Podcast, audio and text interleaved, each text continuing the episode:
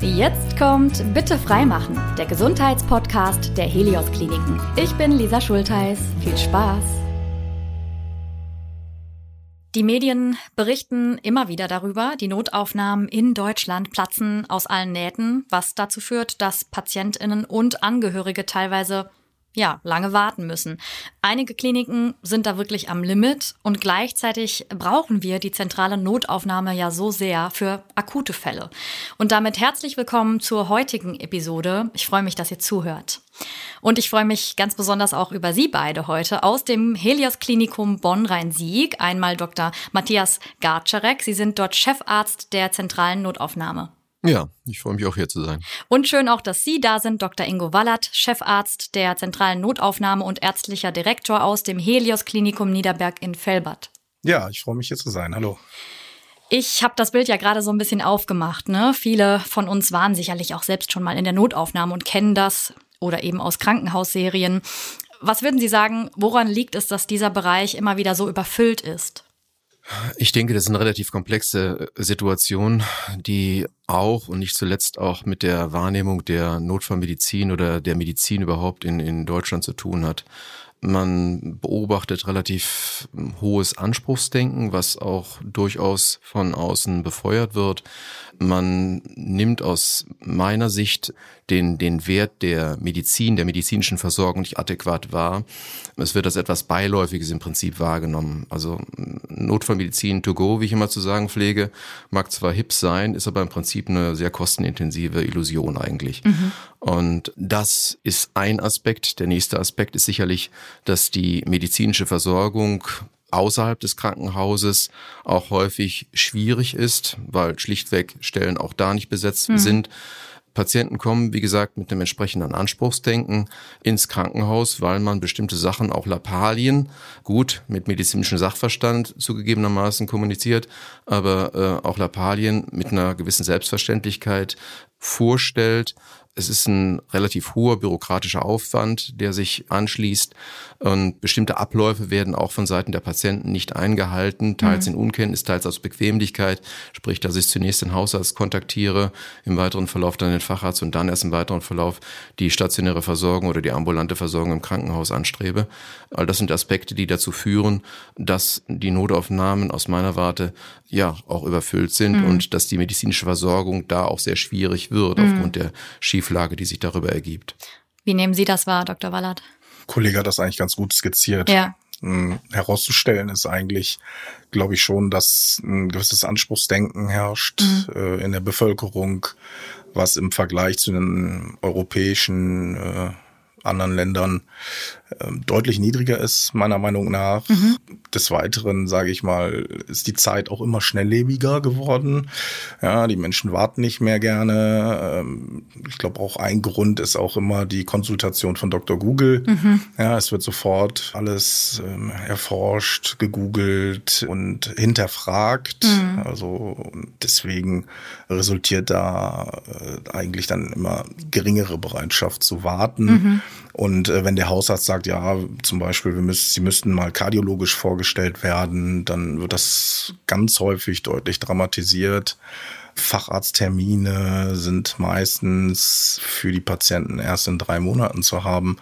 Diese Wartezeit wird dann ganz einfach nicht akzeptiert. Mhm. Ja. Und dann geht's halt lieber mal schnell Und dann in die Notaufnahme. Lieber in die Notaufnahme, mhm. ganz klar. Ja, ja. Äh, des Weiteren ist es ja auch so, dass halt gewisse Schlagwörter, die man nennen muss, auch dazu führen, dass man dementsprechend halt auch versucht, die Wartezeit zu verkürzen. Mhm. Das ist alles bekannt. Das kann man halt auch alles dementsprechend nachlesen mhm. und ähm, aber ja, nee, das zeigt einfach nochmal, wie wichtig das Thema ist und dass wir einfach darüber sprechen müssen. Ne?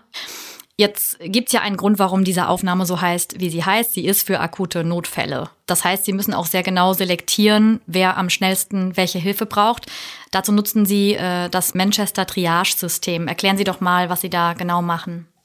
Ja, Manchester Triage-System, ich meine, das ist so 1994 etabliert worden in England Und man geht einfach davon weg, mit einer Diagnose äh, Patienten einzuklassifizieren, sondern hat dann ganz klar Symptome, die man einklassifiziert und mhm. dadurch versucht halt in fünf Kategorien die Patienten, wenn sie die Notaufnahme erreichen, einzuschätzen. Mhm. Ja, Triage hat immer so einen äh, negativen Touch meiner Meinung nach, weil es halt aus der Kriegsmedizin kommt. Mhm. Hier geht es einfach um die Ersteinschätzung. Mhm. Wen müssen wir als erstes ärztlich sehen? Und äh, da haben sich dann halt fünf Stufen etabliert. Das ist halt auch wissenschaftlich validiert, das System, dass man da halt auch eine gewisse Rechtssicherheit hat, dass man so verfährt. Mhm. Und das hilft uns sehr gut, muss man sagen. Wir haben äh, immer, sag ich mal, gute Erfolge damit erzielt. Natürlich gibt's immer wieder Ausreißer, wo man sagen kann, okay, dieser Patient hätte eigentlich höher triagiert werden müssen, der niedriger in dem Sinne. Aber zum großen Teil liegen wir damit ganz gut.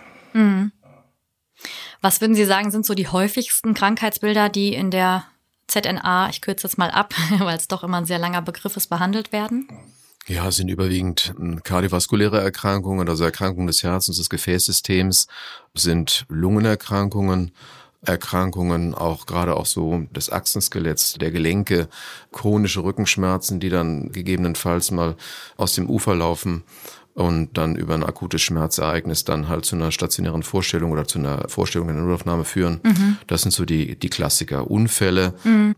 Die einen Großteil auch des, des unfallchirurgischen Geschäfts, des Tagesgeschäfts ausmachen. Mhm. Das sind so die Klassiker. Also ich habe mich gerade gefragt, in vielen Bereichen gibt es einen recht strukturierten Arbeitsalltag, aber bei Ihnen, dadurch, dass natürlich jederzeit Notfälle wirkliche Notfälle reinkommen können, da ist wahrscheinlich dann kein Tag wie der andere so, oder? Nee, es ist halt ein Stoßgeschäft und das macht es wahrscheinlich auch für den Betriebswirt extrem schwierig, ja. das Ganze, sage ich jetzt mal, so zu kalkulieren, dass man sagt, okay, bei dem entsprechenden Aufwand muss ich dir die Menge an Personal exemplarisch zur Verfügung stellen. Mhm. Das kann ich auch sicherlich nachvollziehen, mhm. aber führt dann am Ende des Tages häufig zu der eingangs genannten Spagatsituation, mhm. die man dann teilweise bewältigen muss, ja. Mhm. Ich kann mir vorstellen, dass äh, Sie vielleicht auch mit den ein oder anderen kuriosen Fällen zu tun haben. Jedenfalls kennt man es auch oft aus Serien. Ungewöhnliche Unfälle. Haben Sie irgendwas, an was Sie da gerade erinnern oder zurückdenken? Ja, ich hatte schon mal darüber nachgedacht und es fiel mir aus meiner urologischen Zeit noch eine Episode ein. Ein Patient kommunizierte, dass er halt in unbekleidetem Zustand beim Fliesenverlegen gefallen sei und sich dabei eine Verletzung zugezogen habe, die man eigentlich ja so an der Stelle nicht vermutet hätte bei der Arbeit. Also von daher. Wie ist das bei Ihnen? Ich habe letztens äh, noch mit meinen Oberärzten drüber gesprochen. Da hatten wir letztens eine Dame, die hatte massiven Durchfall und äh, Ursache waren äh, gelutschte Bergkristalle. Also oh. sie hat sie hat Bergkristalle gelutscht und hatte dadurch eine Elektrolytstörung, hatte massive Durchfälle. Das fanden wir schon. Okay, hört man auch nicht so, ne? Nein, absolut nicht. Und ähm, Letztens hatten wir auch mal äh, eine Holzkugel im Gehörgang entdeckt bei einem äh, Notfall-CT von einem Fünfjährigen, der hatte einen Fahrradsturz und brauchte einen Notfall-CT und haben wir die Holzkugel dann entdeckt im oh. Gehörgang, äh, die schon Wochen verschollen war. Okay, also er hat das gar nicht mitbekommen sozusagen. Ja, hatte immer wieder ähm, Schwindel und Schmerzen im Ohr, aber das wurde quasi dementsprechend nicht so einklassifiziert. Die oh Holzkugel war jedenfalls schon wieder da. Dann ist ja fast, also hört sich jetzt echt banal an, aber gut, dass er zu ihnen gekommen ist, wenn auch wegen was naja, anderem. Gut, aber Fahrradsturz hätte man vermeiden ja, sollen. Ja, natürlich. ja, aber wer weiß, was passiert, wäre wär die Kugel da noch länger geblieben. Ja, absolut. Dann kommen wir vielleicht äh, jetzt auch mal zu dem Aspekt, der wirklich sehr, sehr wichtig ist. Ähm, weil wir machen diesen Podcast ja auch, um aufzuklären äh, und da, wo es möglich ist, vielleicht auch schon hierüber zu unterstützen, dass man Sachen richtig einschätzt. Was sind typische Krankheitsbilder, bei denen man eben nicht in die Notaufnahme muss, sondern dann doch eher in der Allgemeinmedizin oder in, in der niedergelassenen Praxis, vielleicht aber auch beim kassenärztlichen Notdienst gut aufgehoben ist? Also der Klassiker sind sicherlich Medikamente, die schlichtweg ausgegangen sind und deretwegen man, sprich um, um der Rezeptierung willen, deretwegen man in der Notaufnahme vorstellig wird. Arbeitsunfähigkeitsbescheinigung, die man vom Hausarzt vielleicht nicht so ohne weiteres bekommt oder wo es vielleicht ein bisschen unbequemer ist und äh, zu Nachfragen führt, mhm. die führen sicherlich nicht zu einem administrativen Aufwand, mhm. zu einem erheblichen, aber lähmen halt so ein bisschen den Abfluss. Chronische Probleme, die schon x-mal abgeklärt worden sind, insbesondere auch hier wieder von Seiten des Achsenskeletts, also Wirbelsäulenerkrankungen, die gegebenenfalls auch noch nicht vorgestellt worden sind. Auch das ist eine Situation, wenn sich der Patient schon seit, seit Monaten mit einem und demselben Beschwerdebild herumschlägt, aber kein anderer niedergelassener Kollege davon bis dato Kenntnis genommen hat. Also ich sagte es ja vorhin schon, die Reihenfolge wird schlichtweg nicht eingehalten. Mhm. Ja, die Leidensfähigkeit nimmt ja auch ab, muss mhm. man sagen. Ja, das, ist, merkt man ja auch, auch wenn ich vielleicht einen Shitstorm riskiere, aber die äh, jetzigen Generationen, die so nachwachsen, sind wirklich nicht mehr so leidensfähig, wie wir unsere Eltern uns vielleicht selbst noch so kennen. Da wird die Notaufnahme aufgesucht, halt, weil man seit einem Tag Durchfall hat. Ja, also früher habe ich halt einen Fenchel-Anis-Kümmeltee mhm. bekommen von meiner Mutter. Mhm. Vielleicht dann später mal Salzstangen und abgestandene Cola. Das scheint alles irgendwie nicht mehr en vogue zu sein. Das ja, einfach also, auch mal selbst erst auszuprobieren. Ja, ne? ja einfach mal mhm. auszuprobieren, aber auch vielleicht einfach mal abzuwarten. Ja gut, das ist halt eine Erkrankung jetzt. Das muss ich vielleicht auch mal so ein, zwei Tage hinnehmen. Die Patienten kommen halt auch mit dem Rettungswagen häufig. Da werden wirklich Rettungsmittel äh, in Anspruch, in Anspruch genommen, genommen wird mhm. die 112 gewählt. Mhm. Ja, 19 Jahre Durchfall hatte ich erst letztens wieder. Und das ist halt sehr schwierig, muss man sagen. Ja, also die Rettungsmittel sind ja auch rar gesät und die fehlen dann an allen anderen Ecken und Enden. Mhm. Wie erklären Sie sich das? Also wir haben vorhin gerade so ein bisschen darauf geguckt, die Perspektive. Das eine ist das systemische Fachkräftemangel, ne? so gewisse Kapazitäten sind nicht da. Jetzt sind wir ganz klar bei der Perspektive unserer Eigenverantwortung. Wie kommt sowas zustande, dass man dann denkt, okay, ich habe Durchfall, ich hole jetzt einen Krankenwagen und fahre dann mal in die Notaufnahme? Es ist manchmal böse formuliert der gesunde Menschenverstand, der einfach dann irgendwann aussetzt mhm. und so das Bedürfnis, sich mit seinem Leid im, Fokus zu sehen, das mhm. begrenzt ja nachvollziehbar ist, aber wirklich so in gewissen Grenzen. Und wie es der Kollege schon sagte, die Leidensfähigkeit, die nimmt extrem ab. Und es müssen alle Probleme von jetzt auf gleich gelöst werden. Mhm. Was würden Sie sagen, woran erkennen wir als Laien dann den Unterschied? Das ist ja ein wichtiger Punkt. Das macht es auch recht schwierig. Also sagen wir mal, wenn man wenn man sich darüber Gedanken macht, macht es wirklich. Ich denke, alles, was zu einem akuten Problem von Seiten der Atmung führt. Ein bis dato nicht bekannter Brustschmerz, den man so noch nie hatte. Kopfschmerzen, die man so bis jetzt noch nie hatte. Mhm. Gegebenenfalls sogar noch mit, mit anderen Beschwerden, also Lähmungserscheinungen. Die sollten sicherlich unmittelbar zu einer, zu einer ärztlichen Vorstellung führen. Mhm. Haben Sie da noch was zu ergänzen? Ich glaube, es ist wichtig, dass da halt auch man sagen kann, dass nicht jeder natürlich medizinischen Sachverstand haben muss. Also man kann das schwierig oder schwer klassifizieren. Ne? Mhm. Ne? Wenn ich jetzt stärkste Bauchschmerzen habe und Durchfall, ist das jetzt, sage ich mal, wirklich was Schlimmes, was in der Notaufnahme sofort behandelt werden muss mhm. oder kann ich damit einfach warten? Aber man muss sagen, das, ist, äh, das bemerke ich halt immer wieder, dass einfach auch ein bisschen der elterliche Sachverstand da fehlt. Ja, also wenn mhm. ich da Probleme hatte, und das kann ich, glaube ich, als Kind oder Jugendlicher oder als junger Erwachsener halt dann schlecht einschätzen, mhm. muss ich mich da jetzt sofort vorstellen, weil da doch immer einer bei mir in der Familie gesagt hat, hör mal, da gehen wir morgen mit zum Hausarzt. Bleib ruhig, ich mach dir dann Tee und alles ist gut. Mhm. Ja, oder gesagt hat, Mensch, das ist, das habe ich noch nie so erlebt, äh, da fahren wir jetzt sofort ins Krankenhaus oder da muss ein Spezialist drauf gucken. Mhm. Und ich glaube, das fehlt heutzutage im ja. großen Maße. Also wenn ich jetzt so die jungen Erwachsenen interviewe und da eine Anamnese mache, also ja, wo haben sie sich denn schon vorgestellt oder wer hat ihnen denn gesagt, sie müssen sich hier vorstellen, kommt ganz, ganz häufig, nee, das, das habe ich äh, im Internet gelesen, das kann ganz schlimm sein mhm. oder nee, ich habe gar keinen gefragt mhm. und meine Eltern haben gesagt, ich soll auch doch ins Krankenhaus fahren. Also das muss man sagen, es ist ein Umdenken. Mm, verstehe. Da. Und ich glaube, die suchen Informationen, bekommen aber, glaube ich, nicht den richtigen Ansprechpartner. Mhm. Wir bleiben gerade mal bei dem Punkt, weil wenn ich eben die akuten Symptome vielleicht habe, kann die aber nicht einordnen, kann ich dann trotzdem zu Ihnen kommen? Also Natürlich gerade vor dem Hintergrund dessen, was der Kollege gerade sagte, da es der Patient nicht einschätzen kann bei fehlender Sachkenntnis, muss er natürlich und soll er natürlich auch zu uns kommen. Ja.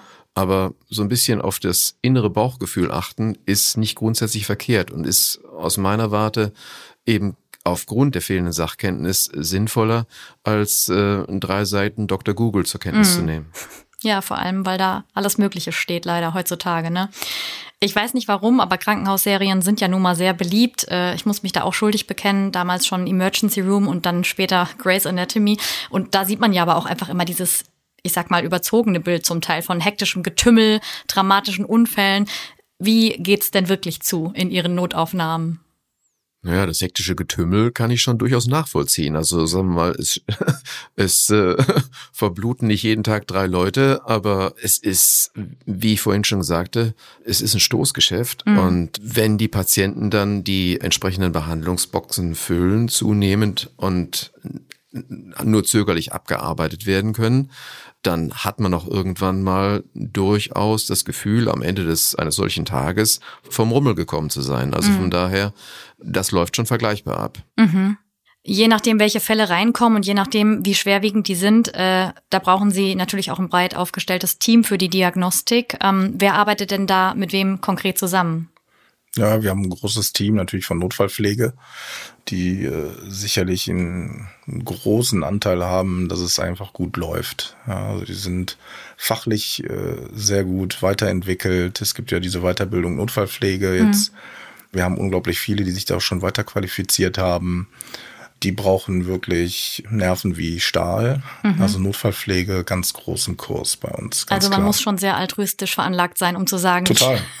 Aber wenn man fragt, machen die alle ihren Job gern. Ja, glaube ja? ich, absolut. Obwohl ja. Ähm, man ja auch mal ansprechen muss, dass halt äh, der Ton auch rauer wird. Mhm. Ja, mhm.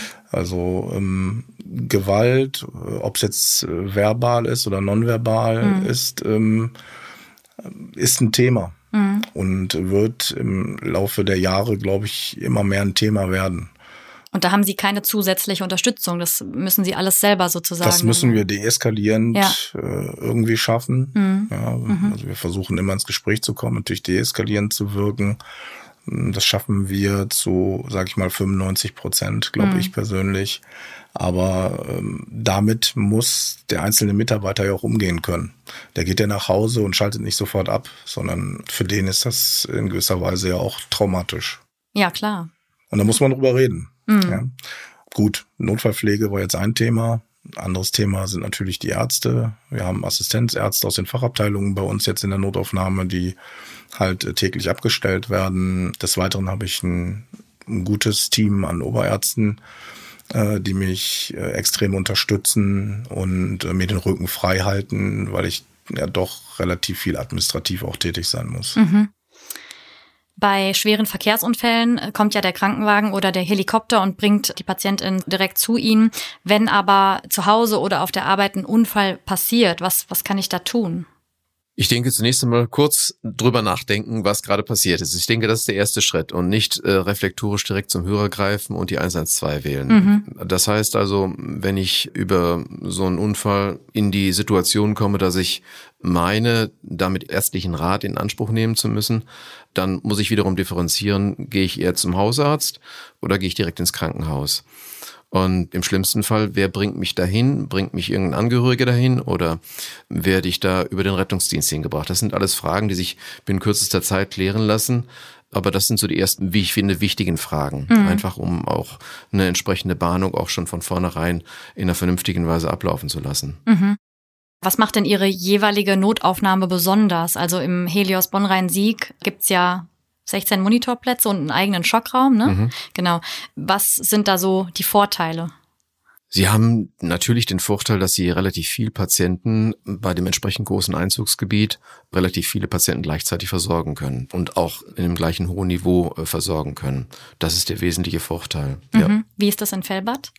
Naja, also wir sind in Felbert ja auch Schwerpunktversorger ähm, mit knapp 500 Betten und äh, sind regionales Traumazentrum jetzt im unfallchirurgischen Bereich, haben die Chestpain Unit integriert, kardiologisch halt auch in die zentrale Notaufnahme. Was ist das für eine Unit? Chestpain Unit. Das ist die Brustschmerzambulanz. Das, sage ich mal, ist eine zertifizierte von der Deutschen Gesellschaft für Kardiologie Einheit, die sich bei Brustschmerzen sofort um den Patienten kümmert, mhm. die ein standardisiertes Vorgehen etabliert haben, wie man mit Brustschmerz umgeht, mhm. um halt einfach Herzinfarktpatienten sofort schnellstmöglich zu behandeln. Okay. Ja. Mhm. Und ähm, natürlich schauen wir mit großer Freude auf unseren Neubau, ja, den wir quasi hinter dem Haus äh, schon in voller Pracht sehen dürfen. Da ist quasi angedacht, dass wir äh, Ende des Jahres oder Anfang des nächsten Jahres halt in unseren neue Krankenhausneubau einziehen. Das ist ein komplett neues Krankenhaus. Da konnte ich mit meinen Kollegen und auch mit Hilfe der äh, Fachgruppe Notfallmedizin, die wir bei Helios haben, mit äh, zwei, drei Experten einfach mir meine eigene Notaufnahme bauen. Das ist oh, extrem toll. Das ist ein Privileg, glaube ich. Das ist ne? super, das ist super. Also gebaut haben es natürlich andere, ja. aber wir durften sie planen. Ja. Und äh, da freuen wir uns extremst drauf, weil wir da wirklich gut expandieren konnten, einfach eine gewisse äh, Bettenressource dann da auch nutzen können. Also wir haben eine gute äh, Holding Area dann halt für Patienten, die eventuell nicht sofort ins Haus verlegt werden können. Mhm. Wir haben deutlich mehr Bettplätze, damit der Rettungsdienst nicht mehr warten muss. Ich meine, wir hätten 28 Bettplätze dann. Ja, das ist eine Verdopplung quasi der Notaufnahme, großen Schockraum mit angegliedertem CT sofort. Also da freuen wir uns sehr drauf. Das wird eine Menge Arbeit, aber ähm, ich glaube, das lohnt sich. Mhm. Sie arbeiten ja auch mit dem kassenärztlichen Notdienst zusammen. Wie genau läuft dann sowas ab? Also wir haben just heute der gemeinsame Tresen eröffnet mit dem kassenärztlichen Notdienst in Bonn. Ja, also ich verspreche mir davon eine wirklich intensivere, vernetztere Kommunikation, auch gerade bei der rasch zu äh, treffenden Entscheidung, haben wir es hier mit einem leichteren Fall zu tun, der über den KV-Arzt entsprechend abgebildet werden kann, oder haben wir es mit einer schwerwiegenden Problematik zu tun, die entsprechend im Krankenhaus abgebildet werden muss. Mhm. Die Arbeitswege verkürzen sich, weil, wie gesagt, Begrifflichkeit gemeinsamer Tresen wird ja auch gelebt. Die ähm, Wege verkürzen sich, weil die Leute sitzen faktisch nebeneinander. Das heißt also, der Patient stellt sich primär, das ist mit der KV so abgesprochen, primär bei der KV-Mitarbeiterin vor, schildert dort sein Anliegen und dann wird relativ schnell entschieden, der ist was für die KV-Sprechstunde mhm. und in dem anderen Fall halt sehen wir den Patienten. Okay, aber es ist schon eine, ja, eine, ein Angebot, was vor Ort entsteht, weil ich kannte das eher über die Rufnummer dann, dass man sich da meldet ja, sozusagen. Ne? Definitiv, mhm. ja. Okay. Werden wir auch gleich am Ende nochmal die Nummer nennen, weil das ja auch nochmal wichtig ist zu wissen, wann man wen wie erreichen kann.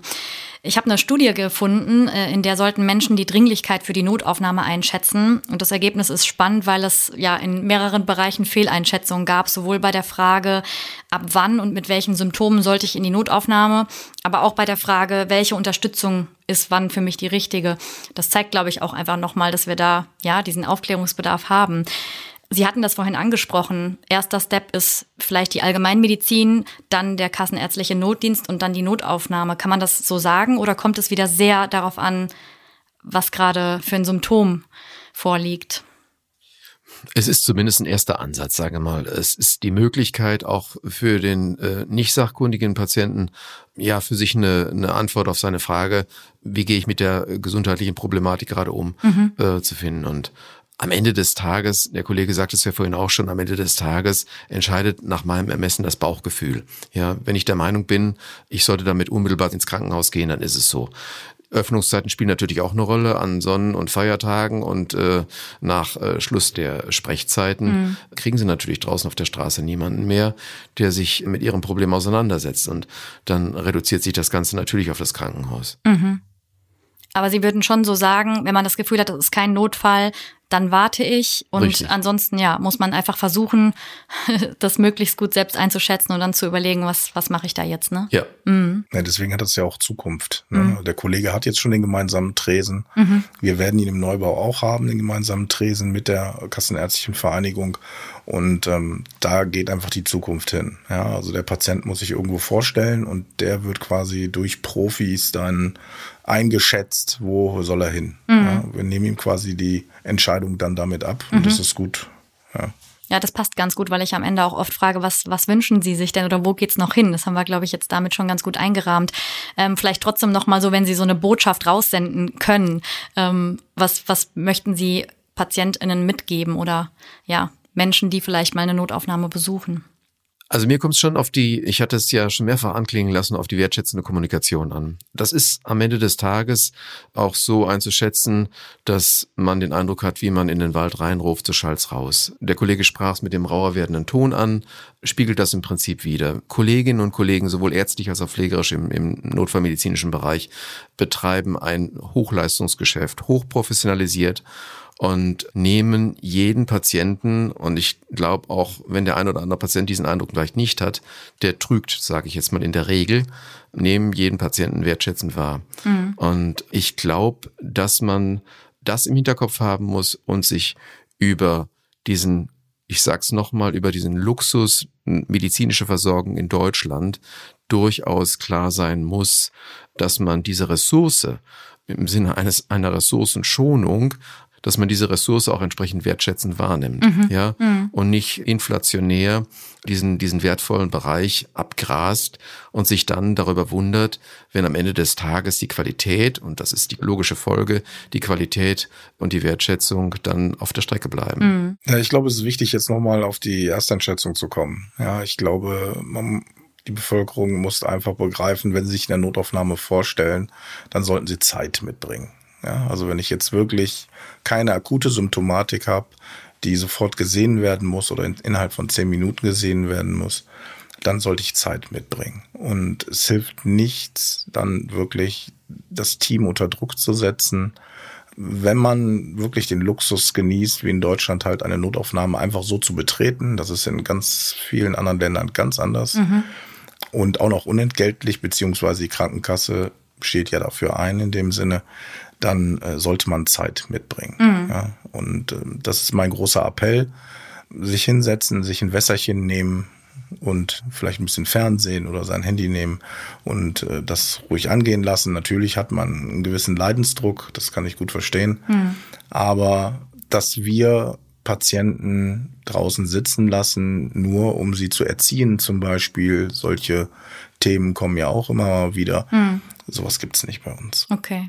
Warum haben Sie sich für die Notfallmedizin entschieden? Also das, was ich an der Notfallmedizin liebe, ist die Vielschichtigkeit. Auch wenn ich am Ende des Tages aus der Notaufnahme rausgehe und, wie ich vorhin schon sagte, manchmal das Gefühl habe, äh, gerade vom Rummel zu kommen, liebe ich dieses Trieselige und liebe ich diese Vielschichtigkeit, die damit einhergeht. Und was ich auch liebe, ist, dass sie an viele Probleme durchaus mit so einem detektivischen Spürsinn herangehen müssen und dass sie das, und das ist mir auch ganz wichtig, dass sie das im Team tun. Mhm. Das ist in den seltensten Fällen eine einsame Entscheidung, die man im stillen Kämmerlein trifft, sondern das ist sehr häufig eine vom pflegerischen wie ärztlichen Team gemeinsam getroffene Entscheidung in eine bestimmte Richtung. Mhm. Und das ist das, weswegen ich die Notfallmedizin liebe und das immer wieder machen würde.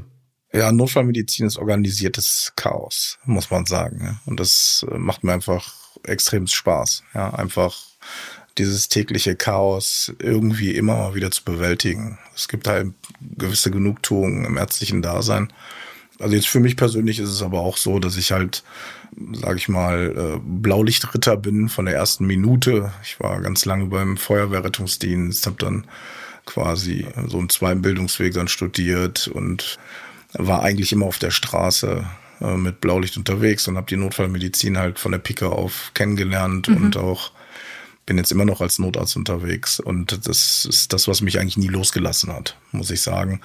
Des Weiteren auch im Krankenhaus, bin jetzt ähm, Facharzt Innenmedizin und Kardiologie, war lange im Herzzentrum Wuppertal. Ich war immer eigentlich eher Richtung intensiv Notfallmedizin unterwegs. Mhm. Und das hat mich nicht losgelassen. Ja.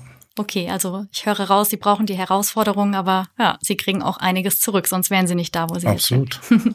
ja, toll. Dann sage ich ganz, ganz herzlichen Dank für dieses gute und aufklärende Gespräch. Ich hoffe wirklich, dass wir heute ein paar Botschaften auch transportieren konnten, weil es uns allen sicherlich helfen wird, in Zukunft da besser mit umzugehen. Dr. Ingo Wallert aus dem Helios Klinikum in Felbert und Dr. Matthias Garczerek aus dem Helios Klinikum in Bonn. Ja, ich bedanke mich auch für das Gespräch. Ja, vielen Dank. Auch an euch vielen lieben Dank fürs Reinhören heute. Ich hoffe, die Folge hat euch gefallen und ihr konntet etwas mitnehmen für euch. In der nächsten Episode sprechen wir über eine wichtige Schnittstelle in den Helios Kliniken und zwar über den Sozialdienst. Wie er uns dabei unterstützen kann, wenn wir aus dem Krankenhaus entlassen werden, das hört ihr dann beim nächsten Mal. Ich würde mich freuen, wenn ihr auch dann wieder dabei seid. Auf Social Media oder über unsere Klinik-Website beantworten wir auch sehr gerne eure Fragen. Klickt euch da also gern mal rein, wenn ihr möchtet. Bleibt gesund und bis ganz bald. Das war Bitte freimachen, der Gesundheitspodcast der Helios Kliniken.